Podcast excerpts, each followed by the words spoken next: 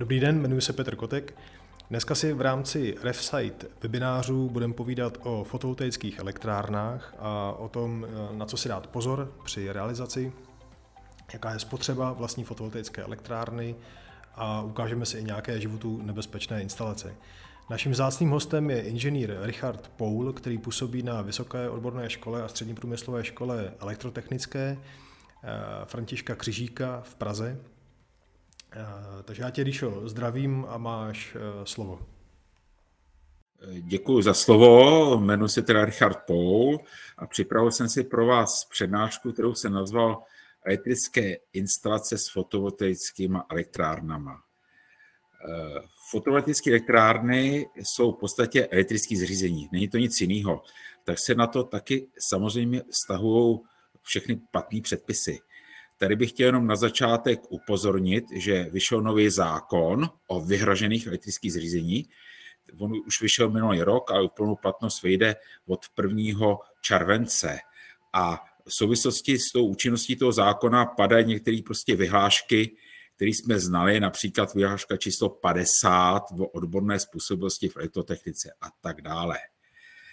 Co ten zákon nám říká? Už to není vyhláška, předtím to byla vyhláška o vyhražených zřízení, a teďka je to zákon, a zákon se musí teda dodržovat, tak ten zákon definuje vyhražený technické zřízení, to platí jako minulosti, mimo jiné elektrické vyhražené zařízení. Vyhražené elektrické zařízení je zařízení, kde nějaký zvýšený nebezpečí. Mezi elektrická vyhražená technická zařízení patří například zařízení pro výrobu elektrické energie. Takže tudíž fotovoltaická elektrárna není nic jiného než vyhražené elektrické zařízení. Zároveň elektrické zařízení jsou třeba i je ochrana před bleskem, takže to taky samozřejmě vyhražené zařízení. Tady bych chtěl upozornit i v tom zákoně některé věci. Jednak ty vyhražené zařízení obecně se rozdělují do tříd, do třídy 1 a 2.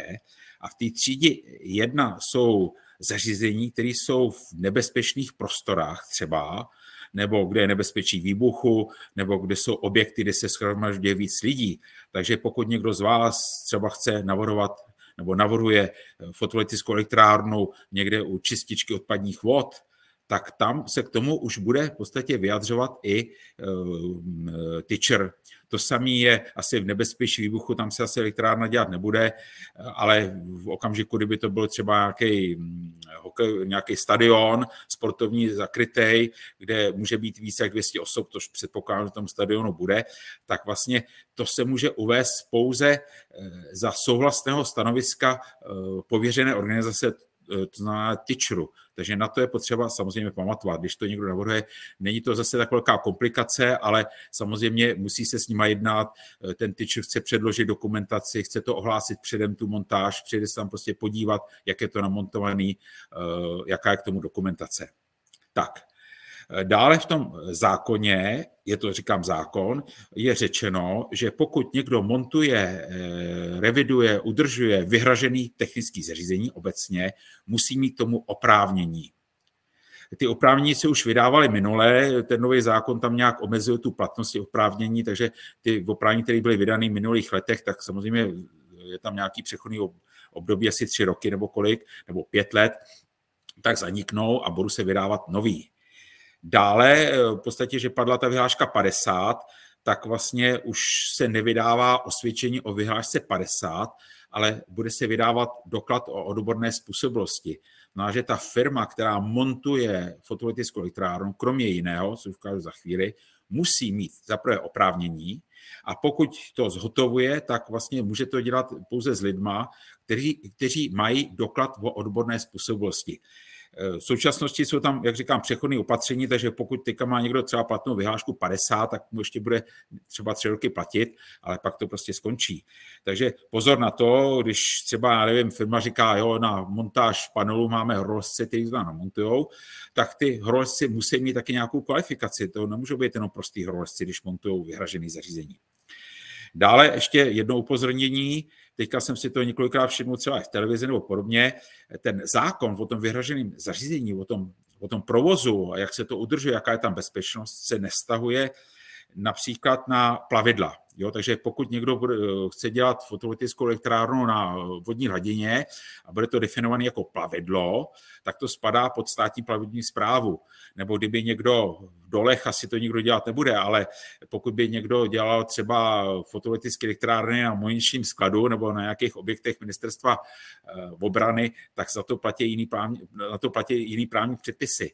A to samý platí i pro dráhy. Takže pokud někdo by třeba dělal kryty perónu, že by na zastřešení perónu navrhoval fotovoltaiku, což si myslím, že, že by bylo asi přínosem, tak vlastně to podléhá báňskému úřadu. Jo? Takže to jenom tak, jako že není všechno tak úplně jednoduché a e, není všechno teda vyhražené technické zařízení.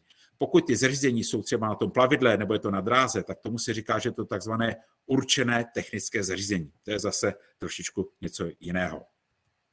Tak, pokud eh, na tu instalaci chcete získat nějakou dotaci, tak eh, vlastně musí to montovat vlastně někdo, kde platí profesní kvalifikace elektromontéra fotovoltaických systémů. To je zavedený zákonem o ospaření energií. Jo, takže eh, ta firma nejenom, že musí mít řekněme, papíry na tu elektriku, ale navíc ještě musí mít vlastně profesní kvalifikaci pro montáž těch fotovoltaických systémů. Navíc, to je bonus navíc. Eh, tady bych ještě se zavřel takovou věc, s kterou se často setkávám, že eh, dostávám třeba někde nějaký, mi někdo pošle prostě návrh nějaký smlouvy, nebo ty, eh, teďka prostě se hodně, je velký zájem o tom montovat, montovat fotovoltaické elektrárny na střechách, což je určitě dobře, a teďka si dělají různé nabídky a jsou tam návrhy smlouvy, tak chtěl bych jenom upozornit, že některé texty, které se v tom objevují, v těch návrzích jsou z rozporu se spatnými zákonama. Jo? Takže třeba jsem tam objevil text, že objednatel není oprávněn odmítnout převzetí díla, pokud má dílo drobné vady, které nebrání řádnému užívání díla. Otázka je, co je drobná vada, ale v podstatě to zařízení musí být prostě celý v pořádku a pak se to může provozovat. Nebo zase určitý určitý komplikace jsou s připojením na síť, takže někteří zhotovitelé si prostě říkají, že tam bude komplikace s připojením na síť, kterou oni nespůsobili, že prostě to stejně chtějí zaplatit, ale to je prostě v rozporu s platnýma zákonama, protože zařízení musí prostě odzkoušet a odzkoušet se může jen tehdy, když se prostě připojí k síti. Jo? Nebo pojmy, že se vypracuje kompletní projektová dokumentace. No to je, co to je kompletní projektová dokumentace? To je špatná formulace. V zákoně jasně řečeno, že k vyhraženému elektrickému zařízení musí být průvodní dokumentace a součástí průvodní dokumentace je projektová dokumentace, ale k tomu ještě musí být třeba návod údržbě a tedy a tedy. Všechno je to podkrytý v podstatě zákonama, to je ten zákon číslo 250 a je to zákon, který dokonce tam uvádí to, že pokud nemáte doloženou dokumentaci k tomu, tu průvodní dokumentaci, tak se to považuje za stav ohrožující BOZP, bezpečnost práce a v podstatě nedá se to provozovat. Jo? Takže to je jenom tak upozornění, abyste věděli, kde co najdete, jak se můžete prostě bránit.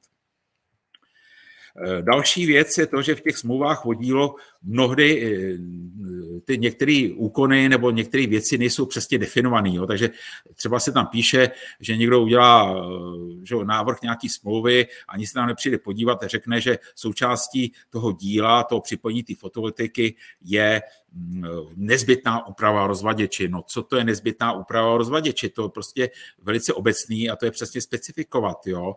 Nebo případné úpravy v rozvaděči prostě, nebo standardní úprava to prostě to není jako jasně definovaný a e, já doporučuji všem, aby, aby v podstatě tady to, e, si na to prostě dali pozor, protože pak jsou problémy s více prácema. E, to samé platí třeba, že součástí té smlouvy je to, že tam bude vzdálený monitoring, jo, ale chci to prostě konkretizovat, co bude k dispozici z toho vzdáleného monitoringu. To ukážu potom na konci, že v podstatě mnohdy z toho monitoringu dostanete hodnoty, které jsou prakticky nepoužitelné jo, pro nějaký přesný zhodnocení.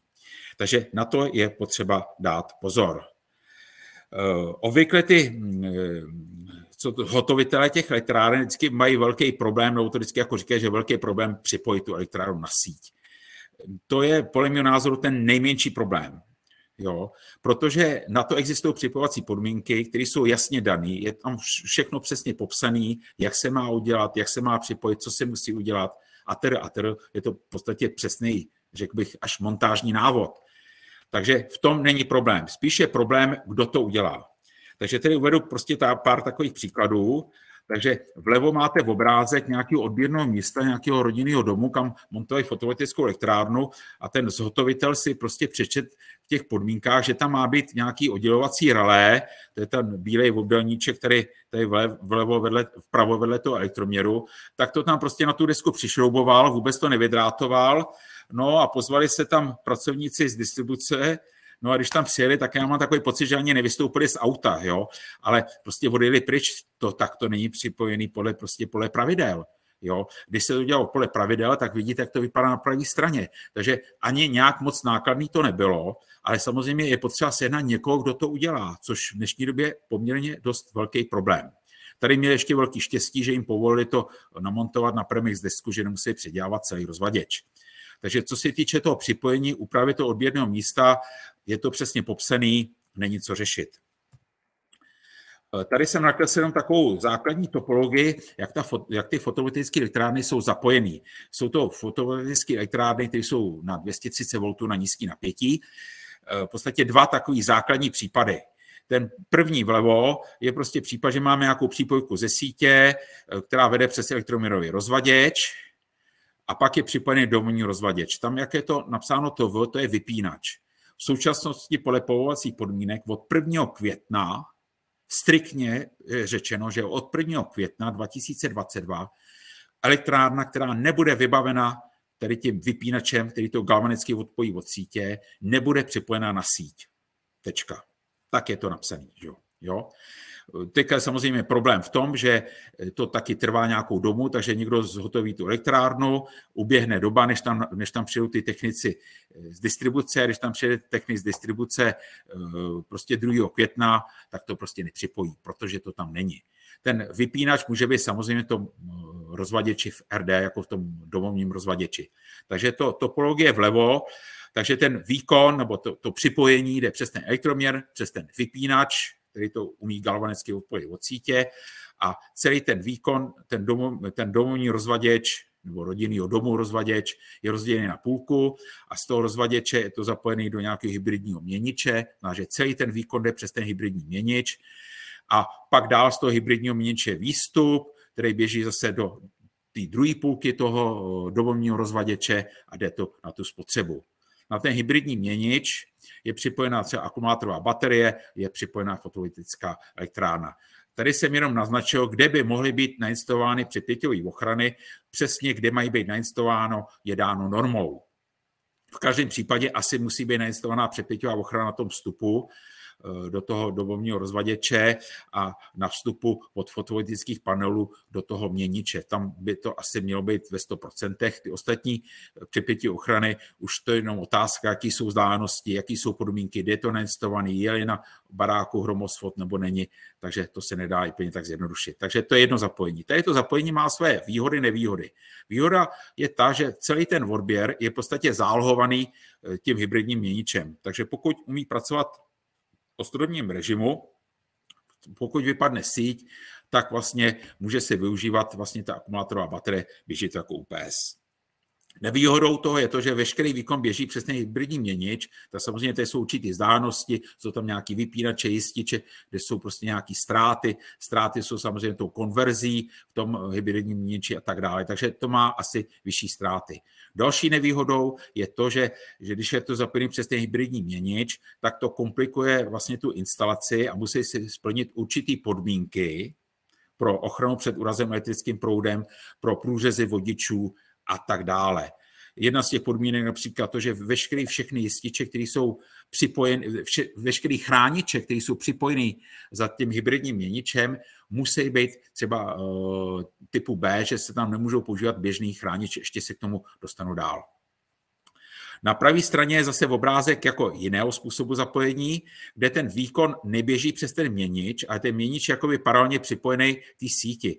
Takže eh, v podstatě v okamžiku, když ten měnič začne vyrábět elektrickou energii, tak to dodává vlastně do toho domovního rozvaděče pokud je spotřeba, jak se to spotřebuje, pokud spotřeba není, tak je přetok do sítě. Zároveň ten měnící si prostě hlídá dobění ty baterky. Ještě je to celý eh, třeba doplněné nějakým watt routerem nebo nějakým elektroměrem dalším, který to prostě reguluje.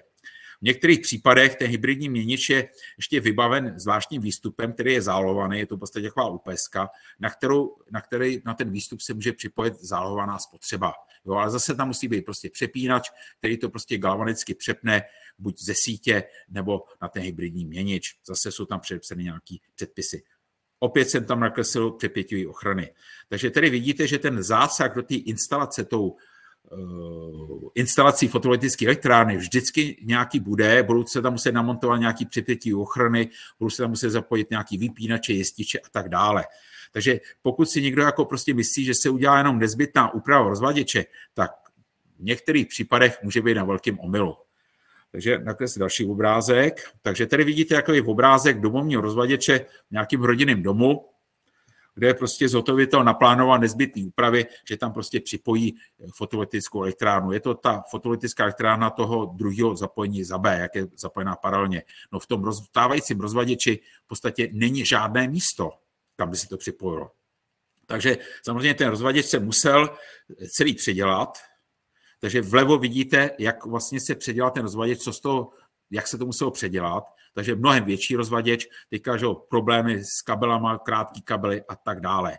Vpravo vidíte, když je to zadeklovaný, ale vpravo ten obrázek je ještě v okamžiku, kdy tam nebyl namontovaný tady ten elektroměr vlevo. Jo, takže takhle to vypadalo prostě zvenku. Nebo jiný otřesný případ, s kterým jsem se setkal, fotovoltaická elektrárna, která byla připojená vlevo někde v podstatě v kuchyňský lincedy, bych to tak jako řekl asi trochu, když kuchyňský lince to nebylo, to bylo někde, někde na chodbě, ale vypadalo to tam. V podstatě připojená přes tady ten jistič to bylo životu nebezpečný to zapojení. Já když jsem tam prostě přišel, tak jsem řekl, podívejte se, já o to dávám prostě pryč, to se musí prostě okamžitě předělat, protože to životu nebezpečný, co tam bylo. A bylo to životu nebezpečný. Takže celý to dopadlo tak, že se to muselo předělat asi tímto způsobem. Výhodou bylo to, že jsem tam přesvědčil toho, toho majitele, nebo on sám s tím přišel, protože proto mě oslovil, protože s ním měl problémy s tou elektrárnou, že jsme tam vlastně na výstup, to bylo to zapojení první, kde to běželo celý ten výkon přes ten, přes ten battery box, přes ten, přes ten měnič, takže vlevo je ta část, která to napájela, vpravo je ta část, která byla výstup z toho z toho měniče a na ten výstup z toho měniče jsme zapojili kalibrovaný elektroměr, který byl cechovaný, aby jsme přesně zjistili ztráty celého toho systému. A tady dole jsou prostě už, už ty vývody. Jak to vypadalo celý, máte obrázek tady. Jo, takže celý rozvaděč se musel prostě komplet předělat. Takže to nebyly nezbytné úpravy. Tady je taky ostřešující takový prostě příklad, prostě šílený, zase fotolytická elektrárna, někdo tam prostě měl nějakou plastovou skřínku, kde prostě smíchal dohromady všechno střídavý, stejnosměrný, při pětivých ochranách vůbec nevěděl, nic nebylo popsaný, taky životu nebezpečný. Eh, to prostě takhle se nedá dělat.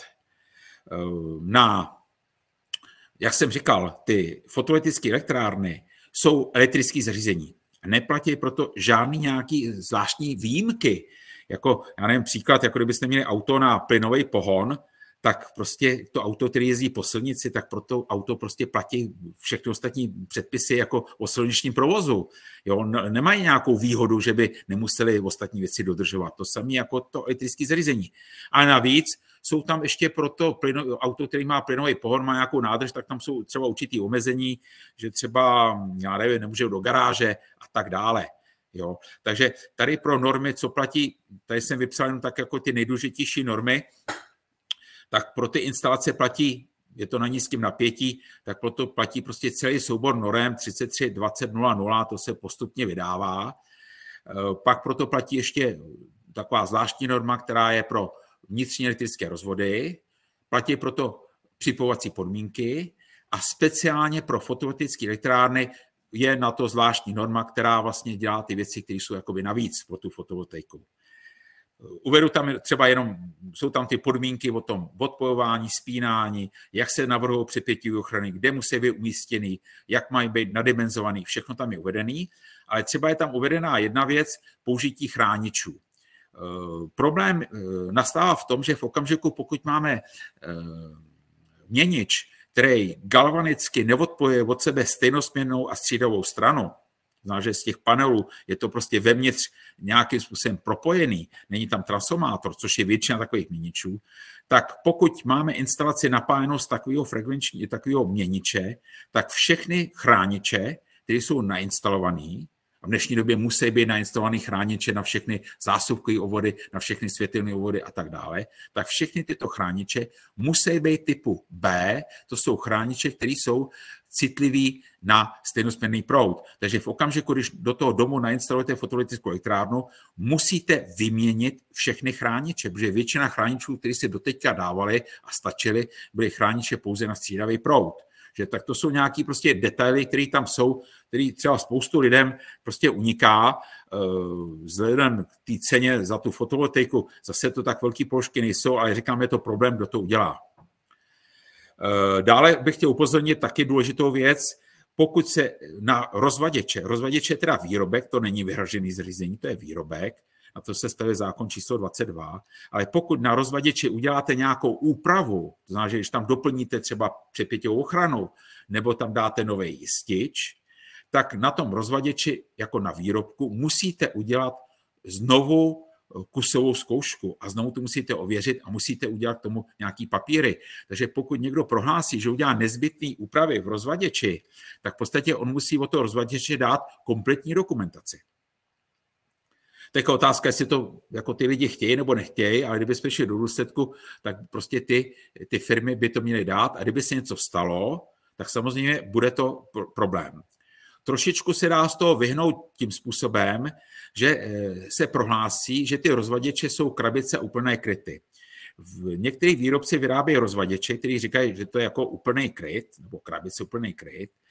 Na tady ty úplný kryty a ty krabice se nemusí dělat kusové zkoušky, nemusíte na to dělat prohlášení o schodě a tak dále, ale musíte stoprocentně splnit podmínky toho výrobce toho úplného krytu. A v drtivé většině případů ten výrobce toho krytu přesně předepíše jmenovitě, co v tom krytu může být nainstalovaný a co ne. Pokud si koupíte nějaké vatrouter z Číny, tak vám můžu garantovat, že to v tom soupisu zcela jistě nebude. Takže to pak se nedá prohlásit za úplný kryt, je to rozvaděč a když tam něco takového namontujete, musíte o to udělat kusovou zkoušku. Takže teďka jako trochu jako straším, ale aby, aby se prostě vědělo, kde jsou kostlivci ve skříni. Další věc, pokud si někam instalují ty zařízení, tak na to musí být prostě vhodný prostor, je potřeba si přečíst prostě návod, kam se to může instalovat, kam ne. Takže vlevo máte třeba instalaci nějakého bateriového boxu, když se podíváte na, do manuálu, jak se to má instalovat, tak tam si přečtete, že, že v podstatě má to být ze všech stran vzdálený 30 cm. Co tady není, tak ten majitel to vyřešil tím způsobem, že nahoře udělal klimatizaci. No nevím, jestli je to prostě správné řešení. Prostě je to nepořádek. Nebo jsem dokonce tady mám takovou neumělou fotku, ale to jsem taky viděl, že někdy byl bateriový box a protože to bylo v garáži, která nebyla vytápěná, tak ten zhotovitel tam instaloval normálně etavěru pod ten bateriový box, aby prostě eh, vyhříval tu místnost, aby ty baterky nezmrzly. No, tam bych chtěl použít prostě jiný baterky, které mají prostě svoji klimatizaci, které jsou umožňují, teďka si vyrábějí baterie, které fungují od 55, od plus 55 do minus 20 stupňů. Samozřejmě mají nějakou spotřebu, ale nemůžou se namontovat do takových prostorů baterie, který prostě nesmí jít pod nulovou teplotu. To samý otázka požáru a tedy to tady neřeším. Tak, tady mám takový jeden obrázek nějakého penzionu, kde, kde v podstatě umístil fotovoltaickou elektrárnu na střechu. Tady v tom případě je naprosto všechno špatně. Jo. Představa takového toho člověka, když se ptá, a to do toho může udeřit blesk, otázka zní jako ne může, ale kdy, ale ono nejde tak ani o ten blesk, ten blesk, zase ta pravděpodobnost, že udeří ten blesk zase není tak velká, ale vždycky nějaká je, záleží na místních podmínkách, ale může dojít třeba k elektrostatické indukci, který tam určitě dojde a ta elektrostatická indukce dává přepětí prostě desítky kilovoltů, který to prostě nějakým způsobem to zřejmě můžou ohrozit. Jo? Vy, když si prostě barák obalíte staniolem, na to dáte sklo, to je v podstatě telecto, tak se prostě nesmíte divit, že to bude mít prostě nějakou, nějaký prostě elektrický vlastnosti. Takže tady vlastně ten způsob, jak se to dělá, je to, že vlastně někdo se, když se má někam instalovat ta elektrárna, tak někdo by se nad tím měl zamyslet, nějaký, řekněme, specialista, na přepětí a najít nějaký vhodný ochranný opatření. No tomu se v podstatě říká výpočet rizika.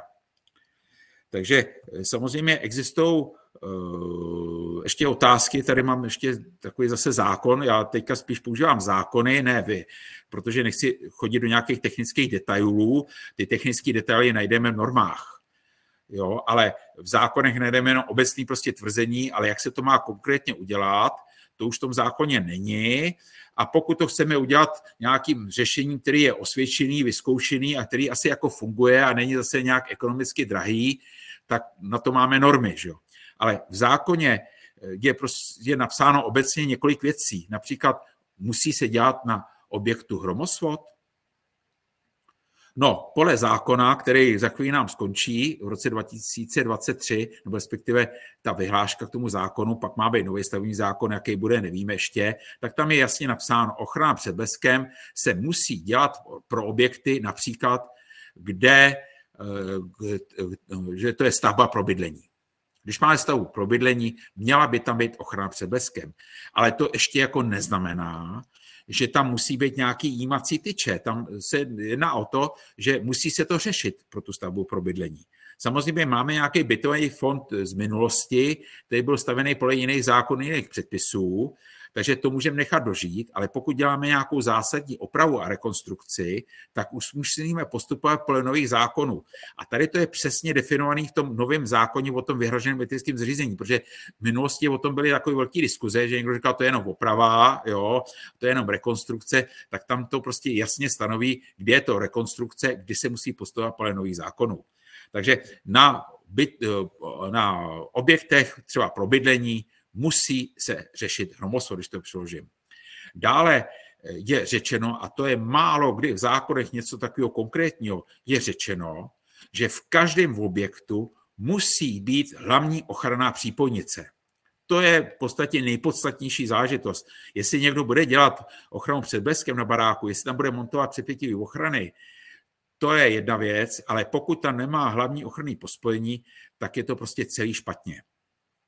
Eh, další věc, co se týče připětivých ochran, zase je to v zákoně napsáno obecně, ale my máme konkrétní, konkrétní normu na, eh, na ten fotovoltaický elektrárny, kde je to přesně popsaný, jak a kdy, kde se mají ty připětivé ochrany prostě namontovat.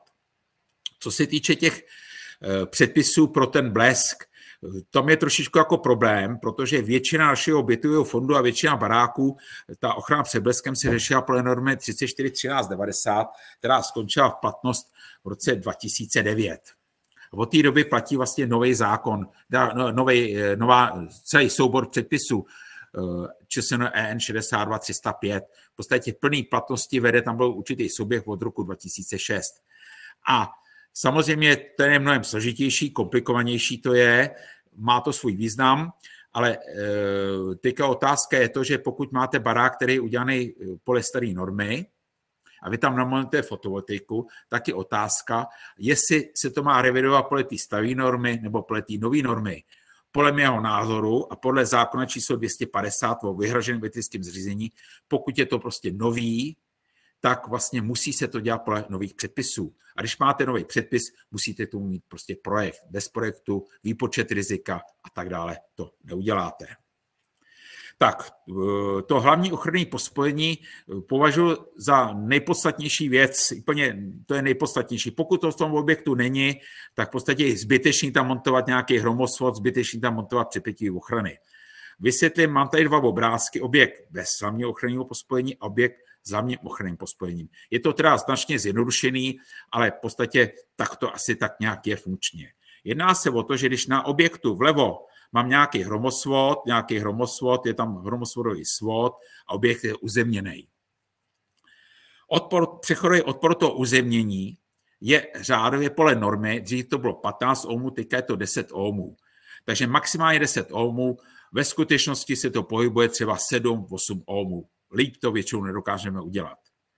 V okamžiku, když do toho objektu udeří blesk, v našich končinách 95% blesk nepřekročí hodnotu, pro, ten hodnota proudu nepřekročí 100 kA a v 50% případů to překročí 30 kA, tak vlastně tady poteče proud do země A jenom když zanedmáme ten úbytek napětí na tom svodu a jenom na tom odporu, tak pokud by tam byl blesk, který by měl výboj 100 kA, tak tady na tom odporu se objeví milion voltů. A těch milion voltů se projeví mezi tady nářetou špičkou, mezi tím hromosvodem nebo tím hromosvodným vedením a tím fotovoltaickým panelem, který je propojený nějakým způsobem přes měnič, přes rozvaděč do trafostanice, která je prostě někde mimo ten barák. Ta trafostanice je zase uzemněná, odpor to uzemnění podle normy by neměl přesáhnout 2 ohmy, ve skutečnosti je to mnohem jiná, neteče tam žádný prout, tak se to tam v podstatě neprojeví. Takže v podstatě mezi tím hromosvodným vedením a tím, tím, eh, tím fotovoltaickým panelem se prostě objeví milion voltů. Jo. Na to ta vzdálenost, aby to nepřeskočilo, ta by musela být prostě velká, takže v podstatě to, to prostě přeskočí. Jo, takže tam hrozí zavlečení toho bleského výboju do toho objektu. Kdežto v tom objektu napravo, kde je hlavní ochranný pospojení, způsobí to, že já, když to tady ve mně propojím ty země, celý mezi sebou, to bude propojený s tím panelem a bude to hlavní ochranný pospojení, ten ochranný vodiče budou propojeny s tím zemničem, tak vlastně ten úbytek napětí, který se pro, projeví mezi, mezi tím hromosvodovým svodem a tím panelem, v podstatě bude jenom úbytek napětí na tom svodu. Jenom sem. Těch 10 ohmů se tam neprojeví, těch, těch, těch milion voltů. Tam se projeví jenom tady ten úbytek, který tady je na tom, což řádově on je to v podstatě vysokofrekvenční výboj, takže ani nezáleží na tom, z jakého materiálu ten svod je, záleží na jaký má průměr, kolik těch svodů tam je a tak dále, ale ten úbytek bude třeba, já nevím, desítky kilovolt. Takže to už samozřejmě jsme schopni zvládnout s tou vzdáleností, takže potom nám ta vzdálenost, aby to nepřeskočilo, tady stačí nějakých třeba 20 cm. Jo? Takže tady se nám mnohem líp, mnohem líp se nám tady v podstatě dělá, dělá, dělá, eh, dělá vlastně ta ochrana před eh, přepětím. Samozřejmě eh, já, když tady zapojím nějaký přepětí ochrany, taky musím mít proti něčemu jako opřed, když tak řeknu. A to tady v tomto případě nikde není, takže v podstatě jsou, jsou, jsou, na, nic, jsou na nic. Tak jdeme dál. Tak, pro tu návrh toho hromosvodu existují prostě různý, existují různé metody. Jedna metoda je taková univerzální, tu se sem dal, ta metoda spočívá v tom, že máte nějakou kouli o nějakém poloměru, která je daná třídou ochrany před bleskem a ta se válí po povrchu a kde se ta koule dotkne něčeho, tak tam vlastně hrozí přímý úder blesku.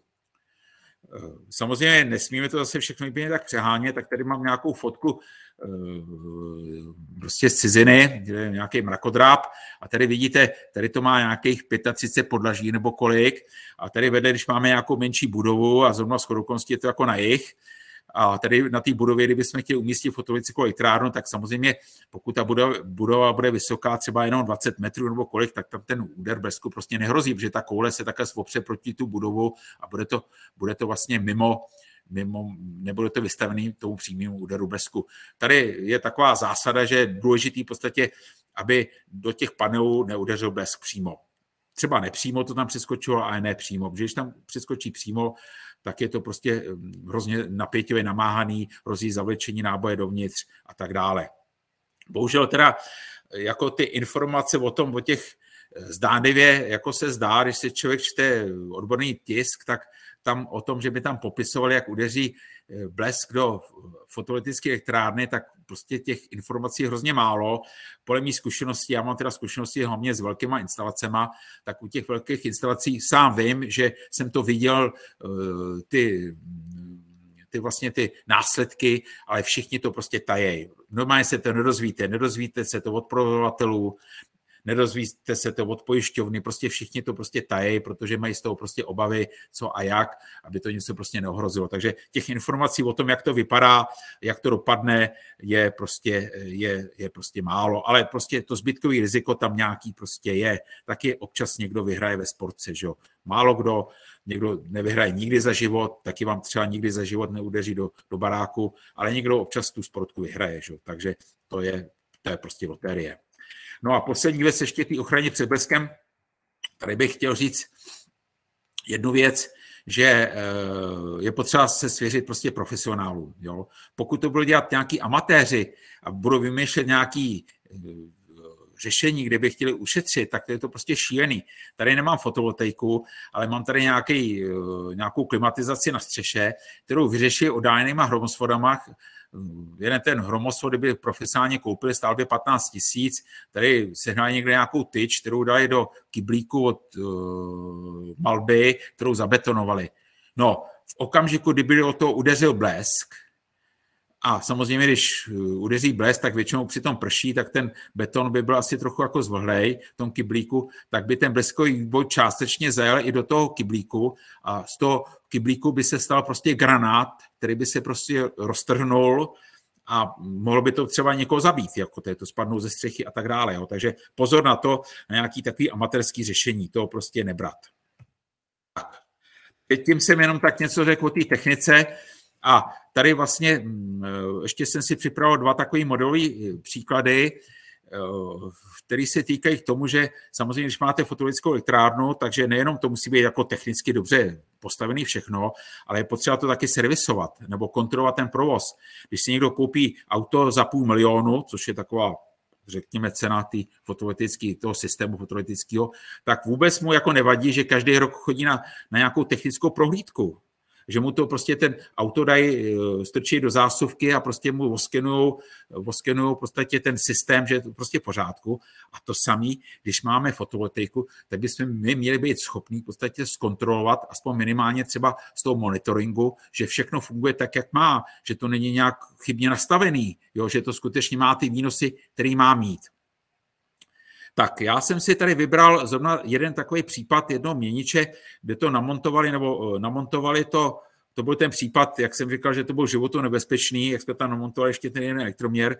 Ten dotyčný člověk, tu fotovoltaiku mu namontovali na podzim, přes zimu, a on nějak v lednu z toho byl takový pošpatnělý, protože říkal, mě stoupla spotřeba.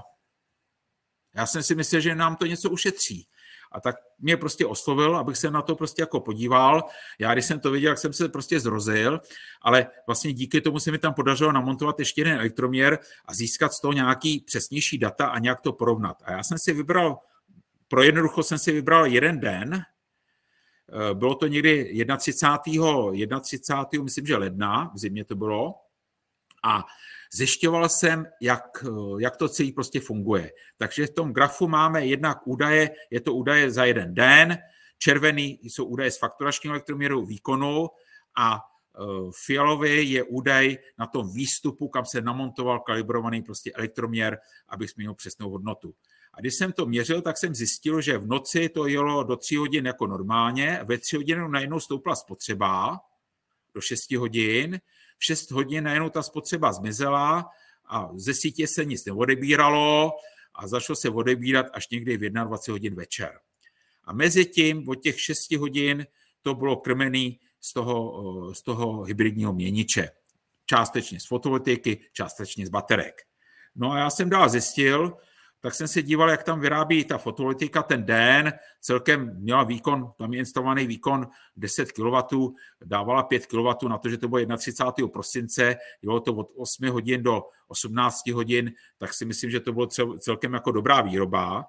Ale když jsem pak zjistil, eh, co se týče kapacity té baterie, tak jsem zjistil, že ráno v noci byla baterka 20%, ráno ve tři hodiny se začala nesmyslně nabíjet do 6 hodin, pak vlastně z té baterky byl krmený ten dům, než začala vyrábět, než začala vyrábět fotovoltaika a v okamžiku po 8 hodině, když už v podstatě ta fotovoltaika stačila, uh, stačila prostě pokrýt tu spotřebu to domu, tak ta baterka se dobila na maximum že jo? A pak se zase potom vybíjela, když přestalo vyrábět eh, ta fotovoltaika, tak se to bylo z baterie a baterka se zase vybila na 20%. Já jsem si sválně vybral takový den, kdy tam na začátku, na konci bylo 20%. Takže tady prostě je něco velice špatně, protože tady vlastně zbytečně nabíjeli baterku, kterou okamžitě ještě vybili. Takže vlastně celá ta energie šla přes tu, přes tu konverzi že se prostě dobíjela baterka, pak se ta baterka vybíjela. Kdyby tady s tím počkali s tou prodlevou a tu baterku začali nabíjet až třeba v 10 hodin, tak v podstatě by si mohli ušetřit tady tu konverzi, že což je v podstatě to snižuje, snižuje životnost. No, když jsem to všechno dal dokupy, tak v podstatě ten režim, tady ten obrázek je takový poměrně složitý, ale v podstatě dá se to rozdělit do několika pásem, jo, takže máme tady pásmo v noci, kdy to jelo ze sítě, v podstatě, že jo, ten měnič sám o sobě, tak uh, sice to jde přes ten měnič, všechno to prostě prochází, ale ten samotný měnič jako takový má relativně jako velkou účinnost. Pokud to začne dobíjet tu baterku a vybije tu baterku, tak ty účinnosti potom jako trochu klesají. Takže tady jsme měli první pásmo těch tří hodin, od 3 hodin do 6 se dobila baterka, pak jsme měli pásmo, kdy to jelo jak z fotovoltaiky, tak z baterky, pak bylo pásmo, kdy se baterka dobíjela a dům šel z fotovoltaiky a zase odpojené, tak se to prostě měnilo dál. A když jsem si udělal podrobnou bilanci za ten den, pro ten případ, kde mám ty jednotlivé typy, tak jsem nakonec zjistil, to se pak v prezentaci dostanete, pak si to můžete prostě podrobně prohlídnout, že vlastní spotřeba, když jsem spočítal zdroje energie a spotřebu energie, tak vlastní spotřeba za jeden den byla 8 kWh. 8 kWh za den. 8 kWh za den je spotřeba průměrné domácnosti v naší republice. U nás milion, domá, milion domácností má průměrnou spotřebu 3 eh, MW za rok. Jo? Takže v podstatě ten systém prostě spotřeboval spoustu energie. Samozřejmě v letním období se ty eh, ta vlastní spotřeba kryje z té fotovoltaiky, ale v zimním období, kdy málo svítilo sluníčko, tak ne ve všech dnech v zimě teda, jo, ty dny byly, ale dali se prostě spočítat, jedna ruka nám na to nestačila, ani dvě, kolika dnech se vlastně musela dotovat ten systém eh, ze sítě. Samozřejmě v létě se to prostě překrylo, protože ten výnos v létě byl, ale ta spotřeba 8 kW je prostě značná.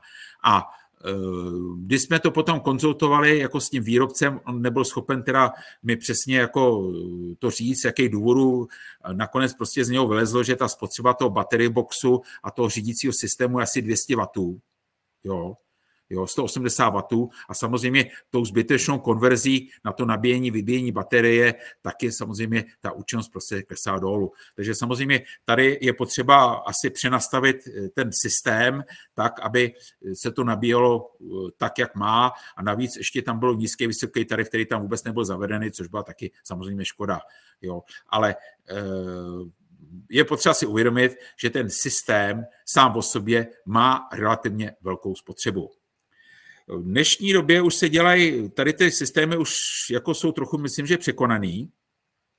A to je to druhý schéma, kdy, kdy vlastně ten celý výkon nejde přes ten, přes ten měnič. Takže zase proto mám nějaký prostě příklad, jeden modelový příklad, eh, který zase eh, to bylo takový komplikovaný, že v tom případě tam mají problém s baterií, teďka končí záruka, takže potřeba s tím něco prostě udělat, jestli ta baterie je v pořádku nebo není. A zde jsem, zde jsem eh, simuloval, dostal jsem teda data pouze z monitoringu, což bylo zásadní nevýhoda, protože ten monitoring v podstatě poskytoval data jenom okamžitý hodnoty. Nedával jako průměrné hodnoty za, eh, za třeba za minutu nebo za hodinu. Dával okamžitý hodnoty. A pokud člověk chtěl stáhnout za celý rok data, tak dostal okamžitý hodnoty vždycky po hodině. A z toho se to nedá prostě rekonstruovat, protože pokud jsem vzal tady ty data a zkontroloval jsem to s údajem fakturačního elektroměru, tak tam byla 30% chyba. Jo? Takže to je prostě jako, eh, to je prostě jako velký, velký, velký problém tady s tím.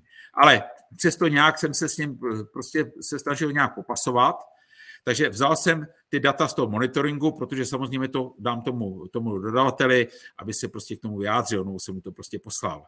A přišel jsem na následující. Tady zase mám všechny ty průběhy, co jsem tam zjišťoval z toho monitoringu.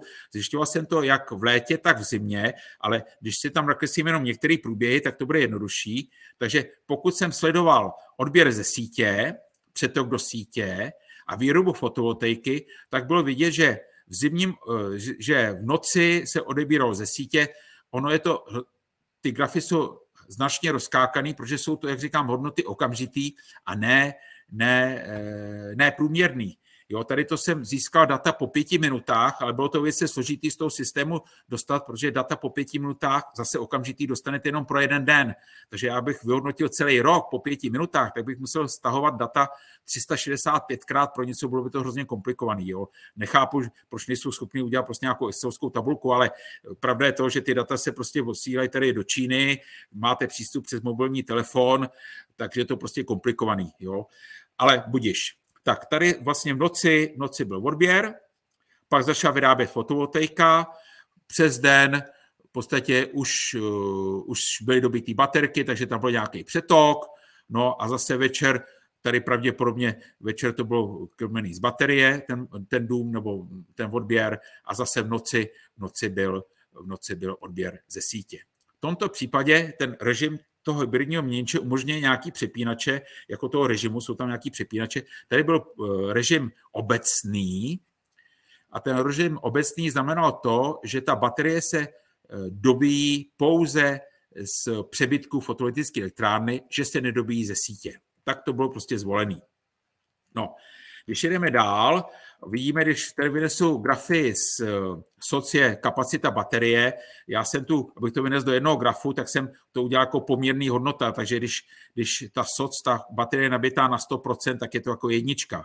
Takže tady vidíte, že v noci byla baterie nabitá na nějakých 20%, ráno, když když uh, začalo svítit sluníčko a nebyl tak velký odběr do mě, tak, tak fotovoltaika dobila baterku, ve 12 hodin se baterie dobila a v 16 hodin přestalo svítit sluníčko, tak vlastně tady vidíte to hnědý, ta baterie se vybírala do systému, že přes ten měnič a večer v 21 hodin už zase, zase, eh, zase už byla baterie vybitá na 20%. Jo.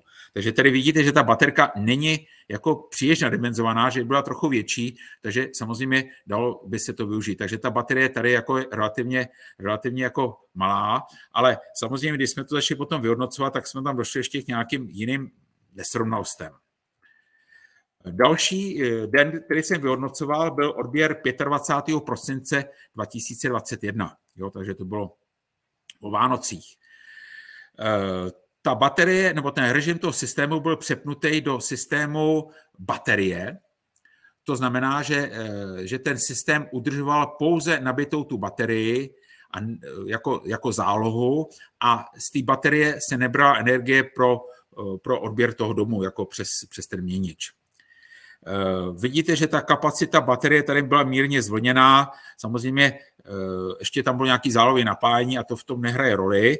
A já zase, když vezmu nějaký detailnější grafy, tak jsme najednou zjistili, že ta kapacity, eh, že ten režim baterie, když to běží, tak ta baterie podle těch dat z toho monitoringu se neustále vybíjí, takže když se vybije v podstatě co hodina to 1%, takže za hodinu se ta baterka vybila o 4% a tady se vlastně dobila ze sítě a zase se vybila a zase a tak dále. Takže celkem vlastně za ten den ta baterie vlastně nevydala žádnou energii do toho baráku, jenom sama pro sebe a v podstatě muselo se krejt 22% eh, kapacity té baterie. Jo. Což je jako dost. Jo. Takže tady mám takovou srovnávací tabulku. Eh, v tom, jak, jak to vyšlo bilančně mezi sebou. První problém byl ten, že ta baterka se nabíjela, to 25. srpna se nabíjela podle údajů z monitoringu eh, z 20 nebo z 19 na 100%, což je 81% kapacity té baterie. Podle štítku ta baterie má, má 10 kWh, takže v podstatě změna té kapacity té baterie byla 8,1 kWh. Tomu já celkem jako věřím, protože ta baterie samozřejmě těch 20% je tam nastavený, že po těch 20% je doporučen, že už by ta baterie neměla jít, že pak by se může zničit. Takže se nabila. 25. srpna se nabila na 100%. Ale pokud jsem si vytáhnul data z monitoringu, tak ty říkali, že ta baterka odebrala, eh, když se dobíjela, tak se dobíjela pouze 5 kW.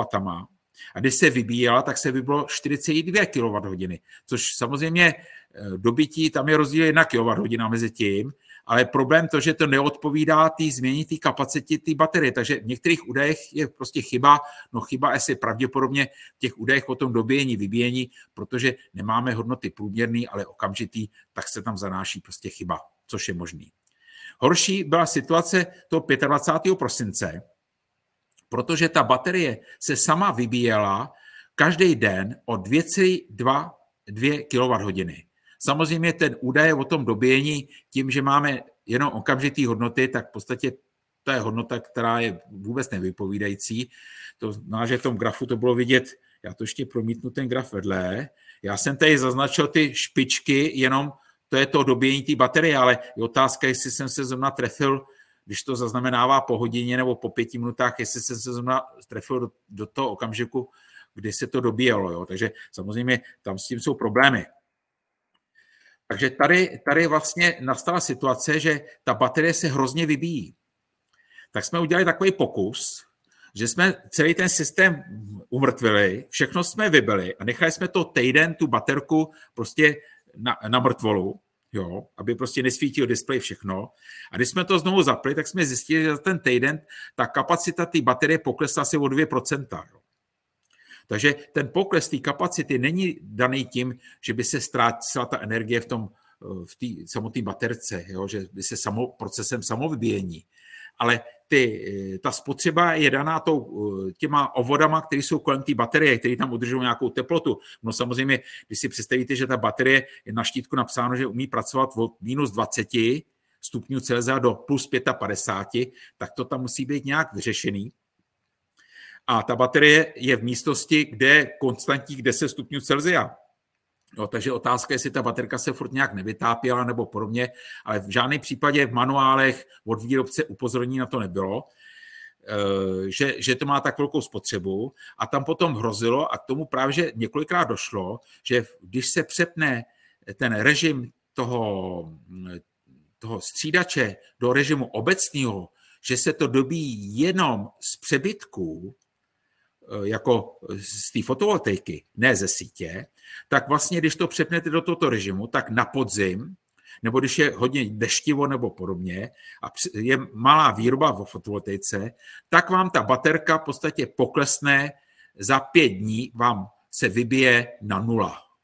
Za týden, za pět dní po sobě máte vlastně celou baterii, máte prostě vybitou do, což je ne, ne, což v podstatě není přípustný pro tu baterii. A ten systém to vůbec nemá ochráněný, tohle nějakým způsobem.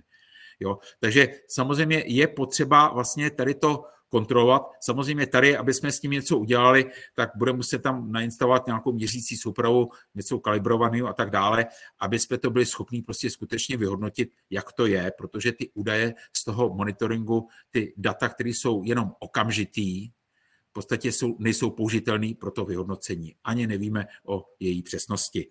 Takže tím jsem se dostal prostě na konec, abych udělal nějaký závěr v rychlosti. Tak eh, nechtěl bych vůbec odradit od eh, instalace fotovoltaiky. Jo.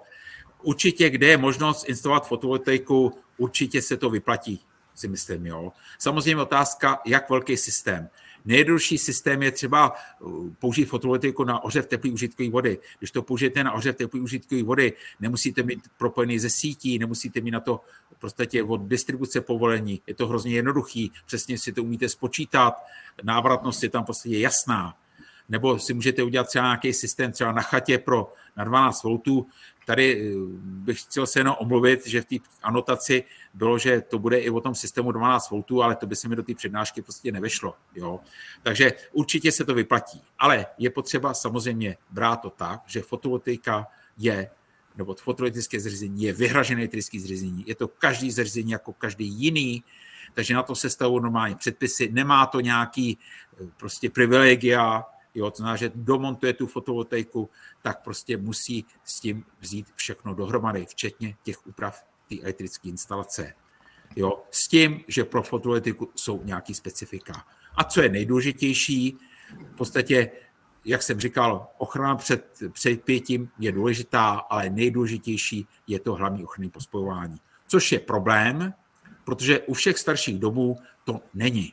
Takže když se někam namontuje fotovoltaika, tak aby to bylo aspoň trochu funkční a bezpečný, tak se tam vlastně musí udělat hlavní, dodatečně hlavní ochranný pospojení.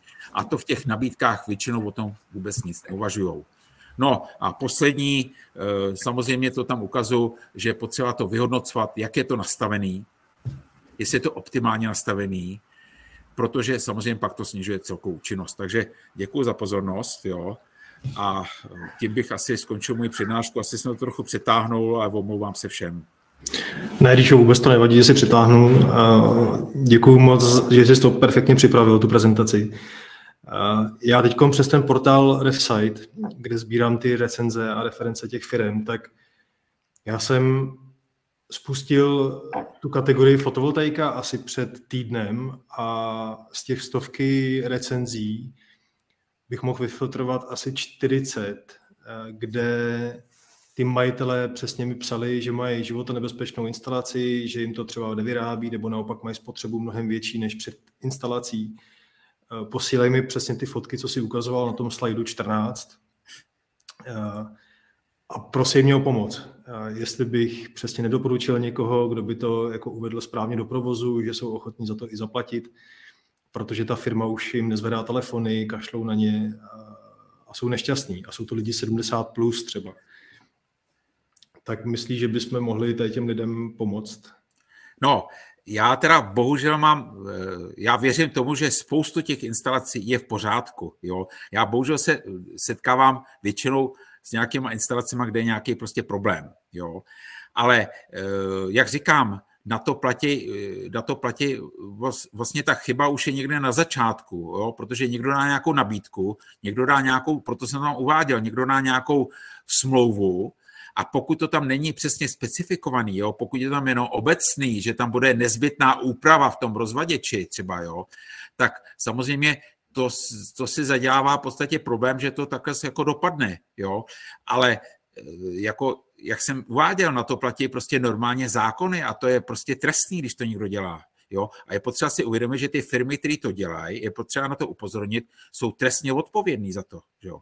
To je zákon. Jako, podle... To, to je zákon, že jo. A to samý, jako já uváním takový příklad jeden vždycky, jo. Když někdo má řidičák, může řídit auto, ale už nemůže řídit autobus. Jo, když řídí autobus, musí mít profesní průkaz. A tady je to něco takového, že když ta firma nemá oprávnění, tak to nemůže dělat. Takže je potřeba, a samozřejmě ten zákon, nový zákon, oni bohužel k tomu ještě nejsou prováděcí vyhlášky, ten zákon přináší určitý, něco komplikuje, ale přináší třeba jednu věc to, že jsou, budou povinný rejstříky, kam se zapisují ty firmy, které jsou oprávněné to prostě montovat.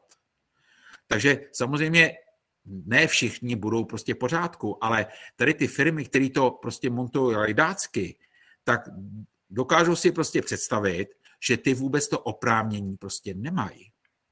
Ono bohužel taková vůbec situace... nemají co montovat. Bohužel takováhle situace teď ne. Já jsem koukal na statistiky a minulý rok vzniklo přes 60 nových firm, které montovali fotovoltaiku a nemají s tím nějaký jako dlouhodobý zkušenosti. A když si člověk proklepne ty lidi, tak opravdu předtím prodávali třeba knihy. Teď nechci jako eh, Jasný, dávat žádný příklady, ale jsou to jako neodborníci, eh, nemají podle mě ani podle 406 jako to oprávnění i to, takže by na to nedostali ani dotaci, by správně na to neměli dostat, jo. Takže je potřeba jako na to upozornit a je potřeba osvěta mezi, mezi lidma, kteří plánují třeba tu fotovoltaiku. Já jsem koukal teď z těch 250 posluchačů, co nás poslouchá, že nějakých 35, co třeba plánuje teď fotovoltaiku, tak myslím, že pro, pro vás to byla velmi přínosná prezentace, jako na co si dát pozor u těch firm. A bohužel to jsou takový prodavači, moderní prodavači hrnců. Oni Jasný. obcházejí ty obchodáci firmy. Já jsem to sváně jako eh, tak uvedl, protože teďka jsem nedávno měl nějaké zkušenosti s nějakým, eh, nějakým, kdo prostě nabízel, nabízel fotovoltaiku a tak dále. Eh, v podstatě já říkám, ta fotovoltaika, to je něco podobného, jako když na střechu montujete antény. Jo? To je prostě zpracovaný, o to jsou prostě normy a ono to tak zase složitý není. V podstatě v těch normách, třeba o té fotovoltaice, tam je to přesně napsané, za jakých okolností, při jakých vzdálenostech, je tam hromosvod, není tam hromosvod, jaký je průřez vodiče, tak je to v podstatě jasný daný v těch normách. Takže že tam jde otázka to, že já si myslím, takový důležitá věc by byla to, že když někdo chce si dělat prostě tu fotovoltaiku, tak vlastně ta firma by měla dát tomu prostě projekt. A z toho se už v podstatě pozná, jo, jestli, jestli prostě to eh, aspoň, aspoň něco, jo, jo, pokud eh, řeknou, že projekt dají až na konci a pak řeknou, že ten projekt vlastně nebrání vlastně spuštění, jo, tak je to v podstatě trestný, je to trestný, tohleto. Řekl, že je to hmm. prostě fakt trestný, tohleto, jo. Jo. Ale žijí se do role eh, babičky s dědečkou, s dědečkem, který jsou prostě 70+, plus, přijde obchodní zástupce, mají silný marketingový oddělení a jsou přemluvený, protože to je hrozně moderní, mluví se o tom v televizi, eh, že je potřeba prostě se osamostatnit a i kvůli Green Dealu osvěta. prostě jít, no, tak je potřeba ta osvěta. Ríšo, já bych dal teď prostor na dotazy. Tady pan Stanislav tak. Pecha eh, se ano. ptá na jeden dotaz. Tak. Z jakého důvodu se musí měnit proudové chrániče? Ano, z jakého důvodu? Je to z toho důvodu, je to za předpokladu, je to dokonce napsané v té normě a je to za předpokladu, já kdybych tam dal nějaký zpětný, eh, já tam dám na začátku, jak jsem tam měl tu topologii, je to vysvětleno té topologii, protože tam se jedná o to, že ten, pokud ten střídač nemá galvanicky od sebe oddělený ten stejnosměrný obvod od toho střídavého obvodu, Jo, to znamená, že pokud jsou tam jenom nějaký transistory nebo IGBT transistory, které to prostě spínají, jo, není tam žádný transformátor, který by to skutečně galvanicky od sebe oddělil, což drtivě většině případů ty měníče to nemají, ten transformátor. To znamená, že, že vlastně to napětí z těch panelů v podstatě občas spouští přes nějaký IGBT transistory prostě do sítě a pak to vypínají pozdě šířkou modulací, tak může způsobit to, že vlastně přes ten střídač, díky tomu, že to není galvanicky oddělený, se může dostat na tu stranu střídavou stejnosměrná složka, stejnosměrný napětí. A pokud se tam dostane stejnosměrná složka, tak je problém u těch chráničů, protože drtivá většina chráničů, které se do dneška používaly, jsou založeny na principu, že mají v sobě permanentní magnet, který se odbuzuje, když je porucha. A když se tam pustí stejnosměrný proud, tak ten permanentní magnet se může přemagnetizovat a pak ty chrániče v podstatě nefungují. To jsou chrániče typu FI. Jo, to znamená, že pokud se někam namontuje takový ne, takový ne vlastně měnič, tak ty chrániče vlastně pak nefungují nemusí fungovat a většinou nefungují. A musí se vyměnit za typ B, který, který vlastně uh, jsou založeny na jiném principu, ne na tom permanentním magnetu, který se odbuzuje vevnitř, mají jinou konstrukci, kterým nevadí ta stejnosměrná složka. Ale to už platí, tady to už platí ještě ve staré normě, to už platí 20 let, ale nikdo si to prostě nečte, že jo, samozřejmě, a, ale když si teďka jsem čet nějaký návod na internetu a tam eh, k nějakému měniči, který byl teda strojově přeložený z angličtiny a tam o tom, o to bylo dost blbě přeložený, jo, tak to z toho nebylo prostě patrný, jo, nebo tam ten důvod, ale v podstatě tak to je, já osobně bych to prostě nepustil, tohleto, jo, že to tam je. Hmm. Jo, protože to vlastně zhoršíte bezpečnost eh, osob a věcí a ta bezpečnost visí na těch chráničích. Pak jestli tam, Ríšo, můžeš dát ještě jednou tu fotku toho penzionu, kde byla ta fotovoltaika na střeše naplácaná. No to je šílený, jo.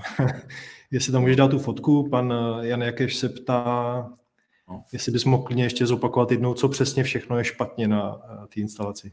Tak, na té instalaci je špatný, že na tom objektu není uh, hromosvod, jo protože zaprvé je to penzion, který je prostě ubytovaný, když ta, teďka tam v době covidu tam nikdo nebyl, ale když byla normální provoz, tak to bylo celý nabouchaný uh, nějakýma komůrkama, včetně tady nahoře vidíte to okýnko, jo, takže prostě celý ten penzion je prostě plný lidí na té střeši a tak dále, jo.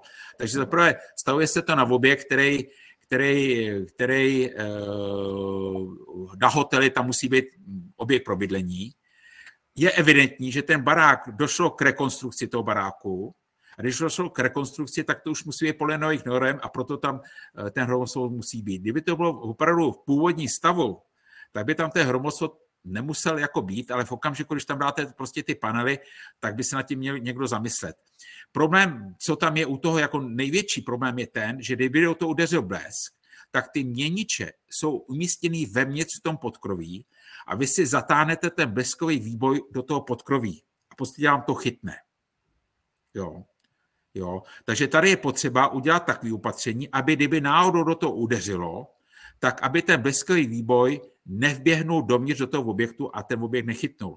Potom další věci jsou už jenom takové jako technické, že když tam začne hořet, jediný přístup, přístup je tady těma dveřma vepředu, jediný přístup hasičema je tady zepředu, na ně budou padat ty panely ze zhora, tady se budou utíkat lidi pryč a tak dále, tak to už má prostě, to jsou prostě už jiný, jiný zážitosti. Jo? Takže to je ten problém, hlavně ten bezkový boj dovnitř.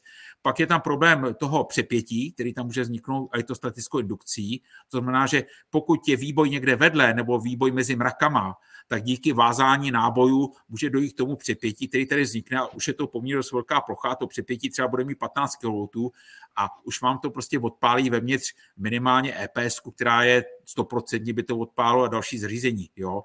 Takže to ale, pokud to odpálí EPS nebo nějaký elektroniku, tak, tak čertovém, že jo? ale problém je ten, když to chytne celý. Že jo? Proto je to prostě špatně. To znamená, že tady na to musí být prostě vypracovaný řízení rizika, který řekne, jaký jsou tam rizika přípustný a na základě toho řízení rizika se navrhne takový opatření, aby to prostě zabezpečilo ty lidi.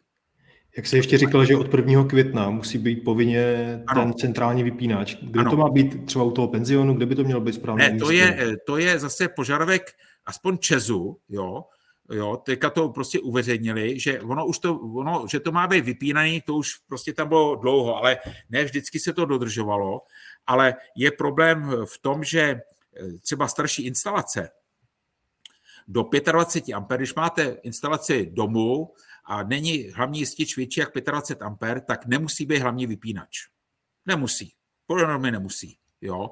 Ale když namontujete fotovoltaiku, tak už tam musí. A už je to zase zásah do té instalace. Že jo? Jo? A navíc ještě ten vypínač musí to vypínat tak, že to galvanicky oddělí od sítě. To tam prostě, a to prostě řekli, že to striktně budou prostě od, nemilosrdně, že to budou od 1. května prostě vyžadovat. Ale ten požadavek už tam byl napsaný už dlouho, ale striktně se prostě nevyžadoval, nebo a dokážu si představit, že z pohledu hasičů, hasiči to, hasiči to hlavně chtěli, že jo? Ano, já jsem se teda v té přednášce vůbec ne, eh, jako neřešil problémy s hasičema, jo, to, to je zase úplně jiná kapitola, ale ono to spolu taky trochu jako souvisí. Tak to můžeme když tak na to připravit jako v dalším, eh, na dalším webináři nějakou prezentaci i o těch 12V instalacích. Eh, Jasný, ale ty 12V instalace to není vyhražený elektrický zřízení, že jo? Hmm. To už je prostě jiná věc. A tam je v podstatě jenom jedno nebezpečí a to je, když tam má někdo tu baterku, tak tu baterku musí zapojit přes pojistky. Jo, protože když tam udělá sklad na té baterce, to máte jako v autě, kdybyste už uděláte sklad na té baterce, tak vám tam teče 800 ampera, prostě vám to celý vyhoří. Jinak tam žádný nebezpečí jako ne, nehrozí, nebo ta účinnost je všelijaká, jo, ale to si myslím, že je jako mimo, to bych asi nechal. Ať se podívá na moje video, mám o tom video zpracovaný, to by asi bohatě stačilo. Jo, jinak v rámci, v rámci těch recenzí, co sbírám na RefSiteu, tak jedna z těch otázek právě je, jestli i ta realizační firma tam dávala ten eh, vypínač, co je v tom schémátku nakreslený jako to Včko. No. Uh, už teďko, nebo to budou, začnou dělat až od toho 1. května.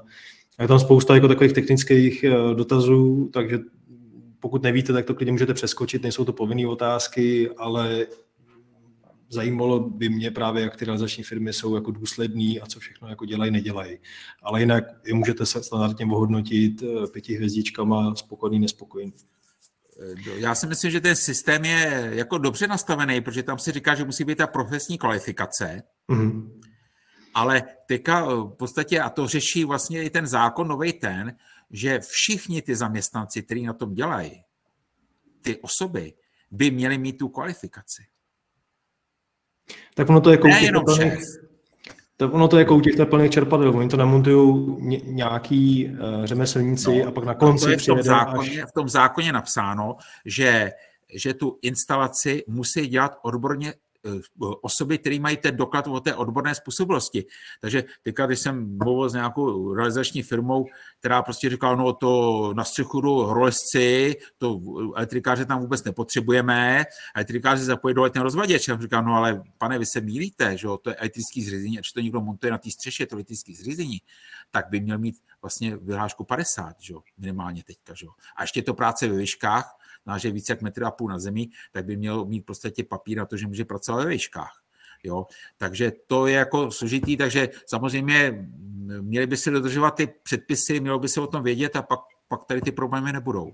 Tohle to myslím, že byla taková vtipná scénka, nebo vtipná, bohužel smutná, eh, v té reportáži Černých ovcí, kde tam jeden z těch zákazníků říkal, že přijela realizační firma a ten člověk nechtěl vlízt na tu střechu, takže ten zákazník si tam musel vlízt sám.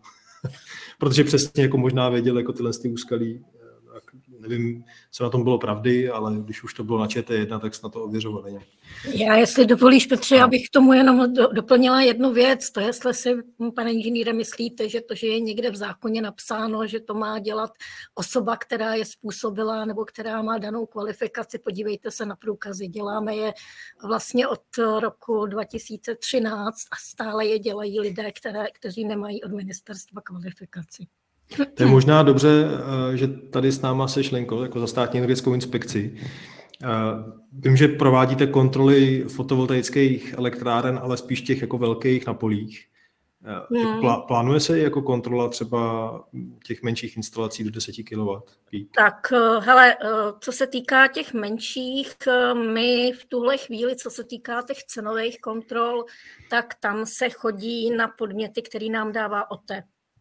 To mhm. znamená, že o ten má vytipovaný podle vlastně hlášení, který všichni, včetně těch malých domkařů, dávají na, na ty vlastně elektrárny, kolik vyrobili za ten měsíc a tak dál.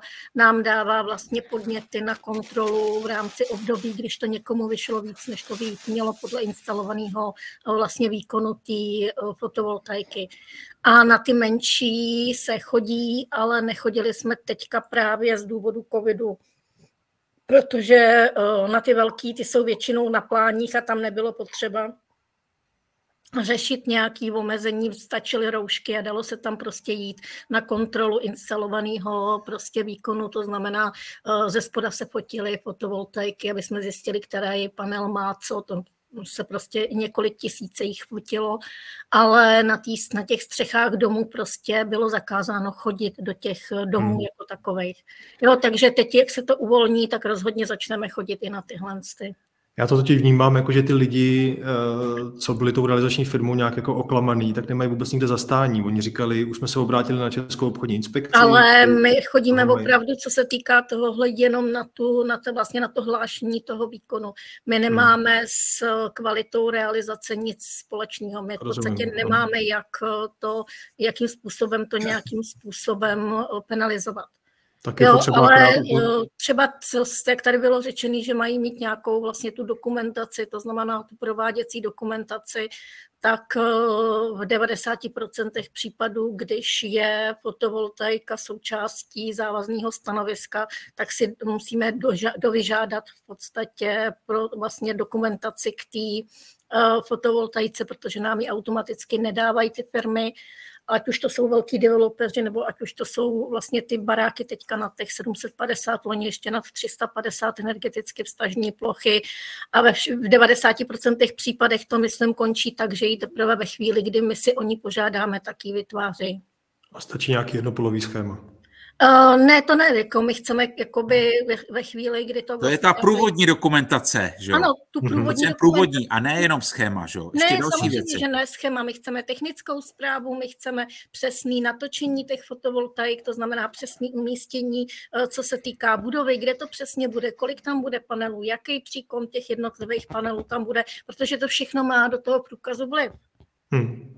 Jo, a jako to jsou opravdu normálně technické zprávy, takže jako nejenom výkres jakoby, nebo nějaký schéma, ale prostě my potřebujeme skutečně přesný výkres toho, co tam vlastně na tu střechu, případně uh, většinou to jsou teda střechy, ale co tam vlastně, nebo ať už střechy garáží, nebo střechy prostě těch, uh, co tam hodlají dát.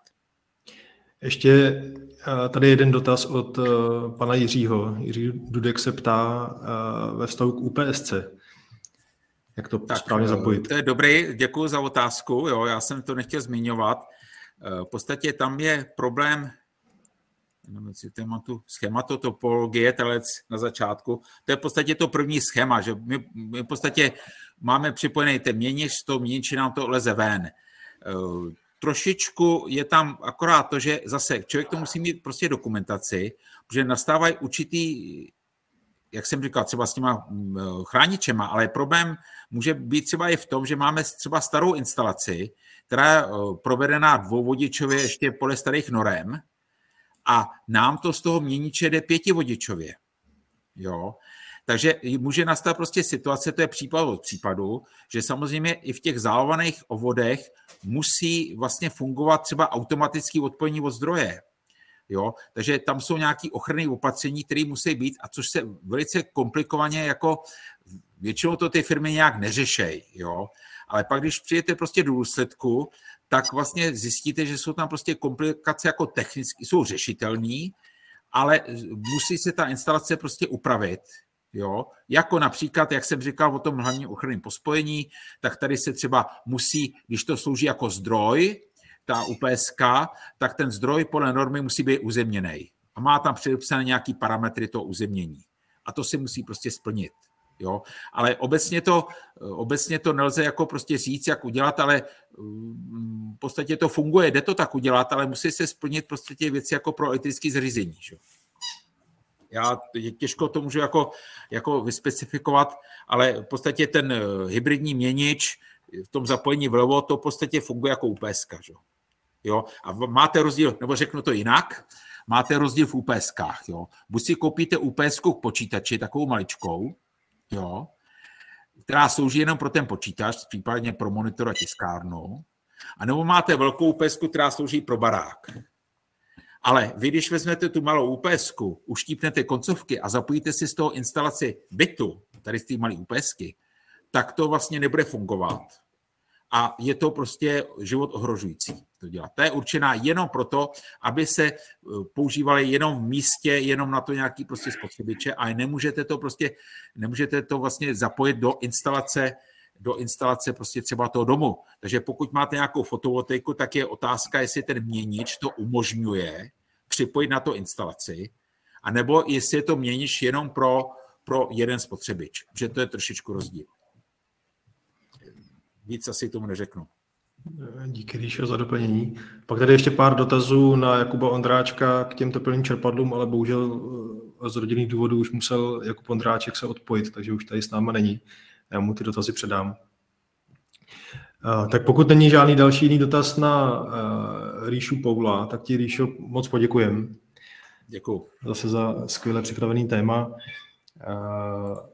Ohlasy jsou velký, já jsem si tady čet v tom povídaci, eh, že to všichni kvitují, že to byla výborná přednáška, takže ti děkuju takhle i za 200, 200, víc než 200 posluchačů.